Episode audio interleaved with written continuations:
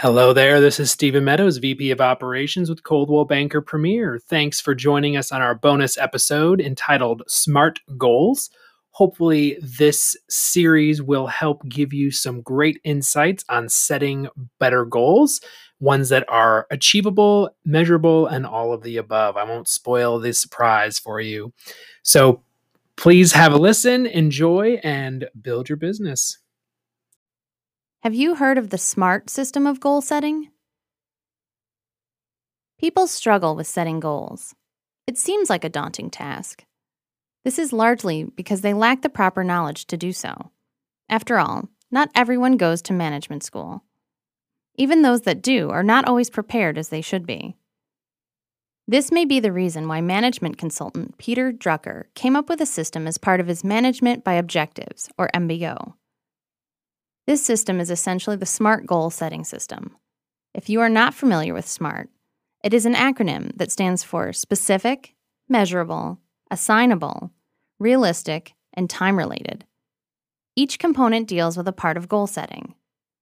Some have interpreted the letters in different ways. That's okay as long as there is agreement. If you are using the acronym for your own purposes, use what makes the most sense to you and what works best. To have a specific goal, imagine creating a video with you telling the viewers what your goal is about. They should be able to comprehend your goal without any questions. The more specific you can get, the better the overall goal setting process will be. For example, suppose you specify that you want more money as a goal. Would this draw questions if you presented this as a goal as it is? If the answer is yes, then you need further refinement. When you figure out your goals, the next step is to understand how to measure them. General goals will be difficult to measure, whereas specific goals will be easier. This is the part that can help you be accountable for meeting your goals. For a goal to be assignable, you need to be able to describe it in a way that you can pass it off to someone else. They should be able to run with it and not get too stuck on the details. Your goals should be realistic. People often get overzealous when setting their goals. They believe they should push themselves. Non realistic goals will frustrate you and make you fail when trying to accomplish them. Of course, you don't want to set goals that are too easy that you don't see any growth. You need to set timeframes for your goals.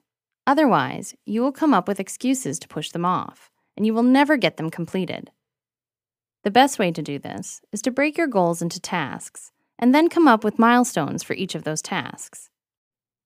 Applications of SMART goals. Having tips about SMART goals is great. However, sometimes it helps to solidify the concept by describing some applications of its use, which are described here. For clarification, the acronym is taken to stand for specific, measurable, attainable, realistic, and time based. Exercise program. Goal to work out every day for 20 minutes per day and achieve a body mass index or BMI of 20. I will use the X system to attain that goal. Explanation The specific part of the goal is to achieve the body mass index of 20. It is measurable as I can take a BMI reading throughout the period to compare. It may be attainable, assuming I believe in the X system or have used it before. It is realistic in that if I go to the gym and the assumptions are true, I will reach the goals. For time based, I have given it three months and 20 minutes per day. Save for college. Goal To save $50 per month in a 521 account and continue to do this until my child is ready for college, as the cost of college keeps rising. Explanation Based on historical trends, college costs rise every year. Therefore, it is reasonable to assume that they will continue to rise. The specific goal is to use a 521 account, which in the United States allows for tax breaks when saving for college. My bank statements will allow me to measure whether I am saving enough each month and make the necessary adjustments. These goals are attainable as long as I can continue working.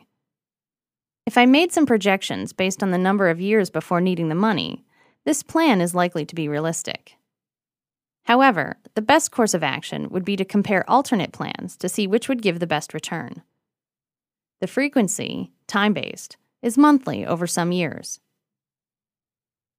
As you can see from these two applications, there may be conditions that you need to consider when making these SMART goals. You have to make assumptions that may not always turn out to be correct. Therefore, you should always try to factor in alternatives whenever possible. It's not a perfect system, but it is a useful guideline to help you come up with a solid plan. The ideal situation is to be able to address each of the five components of SMART. Don't worry if you find some overlap. As long as you can work from your plan, it won't make much of a difference. Are you specific enough with your goals?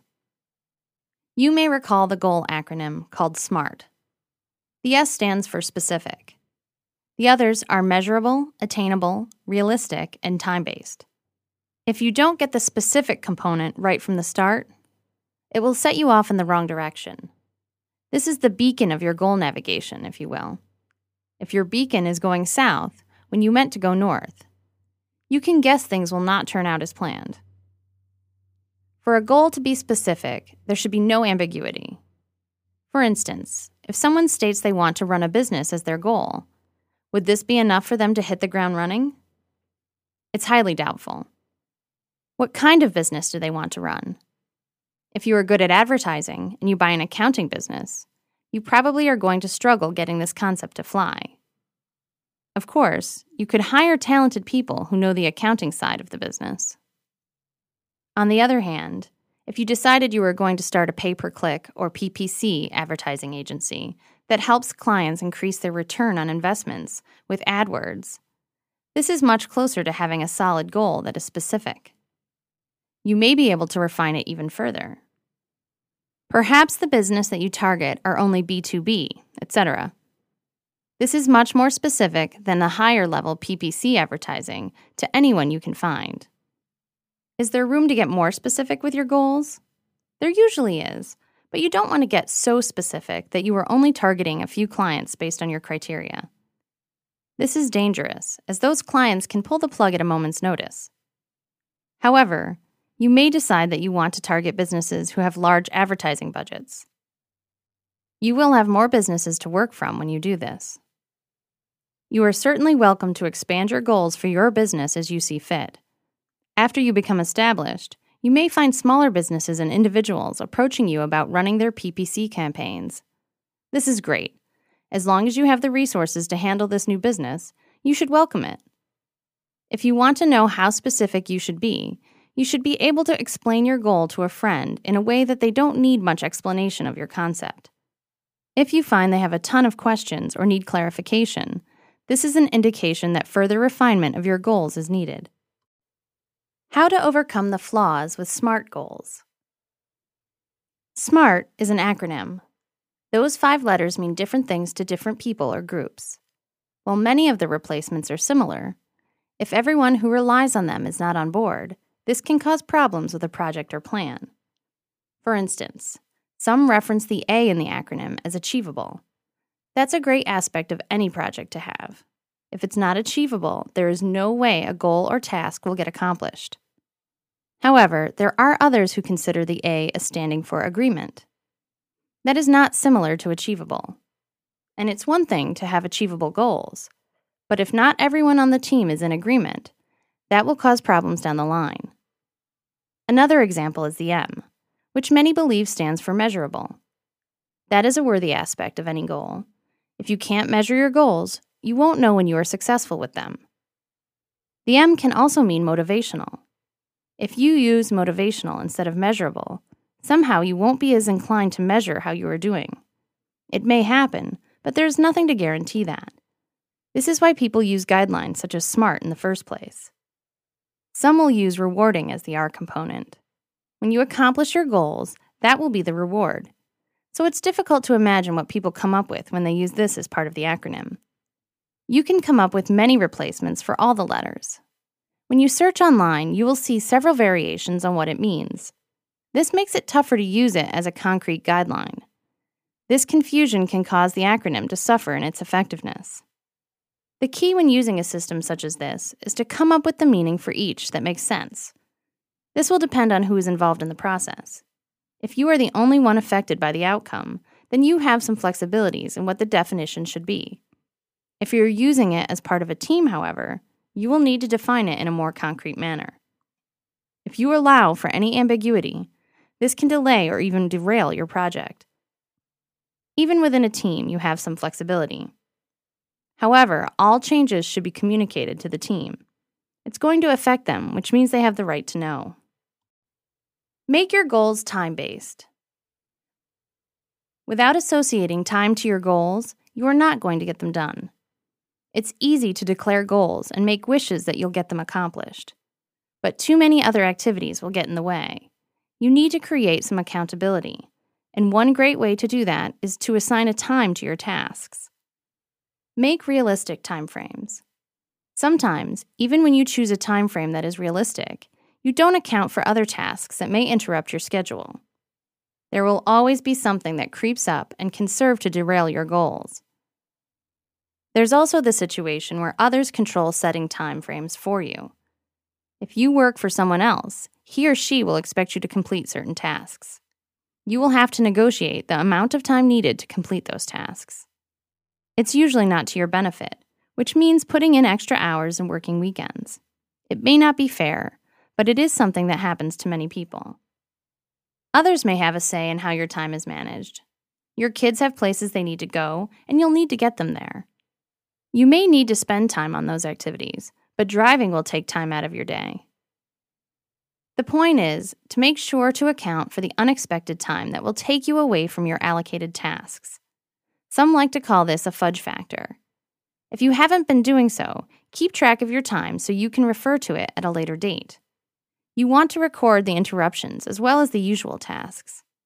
You can then get an average of the interruptions and account for them with your future time allocations. If you don't keep track of this information, it's going to be difficult to advance your goals. You will keep putting off what you want to accomplish and using the interruptions as the reasons why you can't get stuff done. When you create a list of goals, associate time to them and account for interruptions. You can have it all. Sometimes you'll get off track and stop recording your time. Try to get back on track as quickly as possible, and don't beat yourself up that it happened. It's never too late to start up again, and when you get your goals accomplished, it will give you a sense of purpose, which will make it all worthwhile. The one component missing from SMART goals. If you are not familiar with SMART goals, it is an acronym that stands for specific, measurable, achievable, realistic, and timely. You are likely to find variations to each of the letters, like reliable instead of realistic, but for the most part, the meaning will be similar. The SMART acronym is a great way to create and manage your goals. However, it is missing a crucial component. There should be an E component that stands for execute. The A in SMART does have a variation which is action oriented, but that is not truly the same as execute. It's likely not included because doing so does not spell out an acronym that could be easily memorized. Some may get clever and use the SMART E with this new component. However, acronyms are created to be easily remembered. It's unlikely that people will remember to put the E at the end. Without executing your goals, all the rest of the letters in the acronym are meaningless. Granted, some people may assume that executing your goals is part of the acronym, but having it there to remind us can make all the difference in being successful. It's almost as if to say, oh, yeah, I need to execute the plan now. The other components are important as well. What would you execute if you didn't define them? You need to follow what those components are telling you before executing them. Many people jump right to the execute stage without those components, and this usually leads them to fail in their goals. They make too many mistakes because they have nothing to guide them. It's like setting out on a quest with no map or navigational instruments. Another aspect of execution is tying it back to the other components. They are all meant to work in conjunction with one another. Execution is the only component that can be performed without the others, even if this is not the right way to go about setting goals. It's possible to swap out the word achievable with the word action. After all, the word realistic already implies achievable, at least to some degree. But the fact that all the letters in the SMART acronym can be swapped out with other similar words makes it difficult to drive the point home.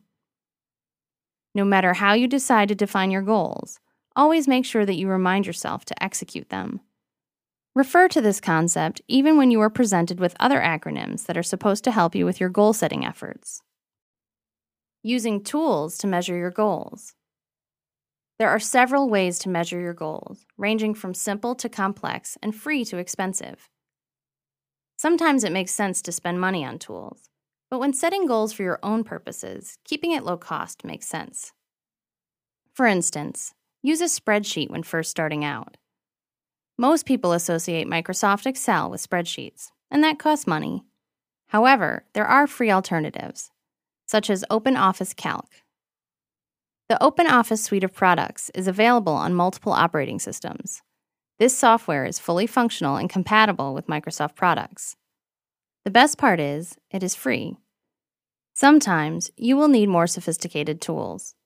For instance, when you work on multiple projects simultaneously, and there may be dependencies associated with some of the goals. You'll need to have a better method than a spreadsheet to manage these. This is also true when you have multiple people that you need to measure their contributions to the projects. While you could use spreadsheets for these, they are not meant for collaborative activities. The reporting features are lacking in a spreadsheet program. A program such as Microsoft Project gives you more control over these types of features. Other factors to consider when measuring goals is workflow. When someone on your team updates a document, you want the whole team to know about it simultaneously. Otherwise, you will need to constantly coordinate changes to documents or other assets within the project. This can become a full time job by itself. Keep in mind the tools should not be used as a means to run the projects for you. They have their uses, but the responsibility rests with you or the project manager. You also have to consider some flexibility in the measurement, as not every item will go according to plan. You may need to make some adjustments along the way. Being too rigid with the plan can cause problems within a team. Strict adherence to a tool will make the projects rigid by definition. On the other hand, you do need some ways to accurately measure the goals. It's a delicate balance that requires compassion as well as firmness. When choosing a tool, try to get your team involved so they know what to expect. This isn't always possible as some companies already have solutions implemented. If this is the case, you will need to manage the expectations of the team and provide any training and assistance needed to make the tool work for them.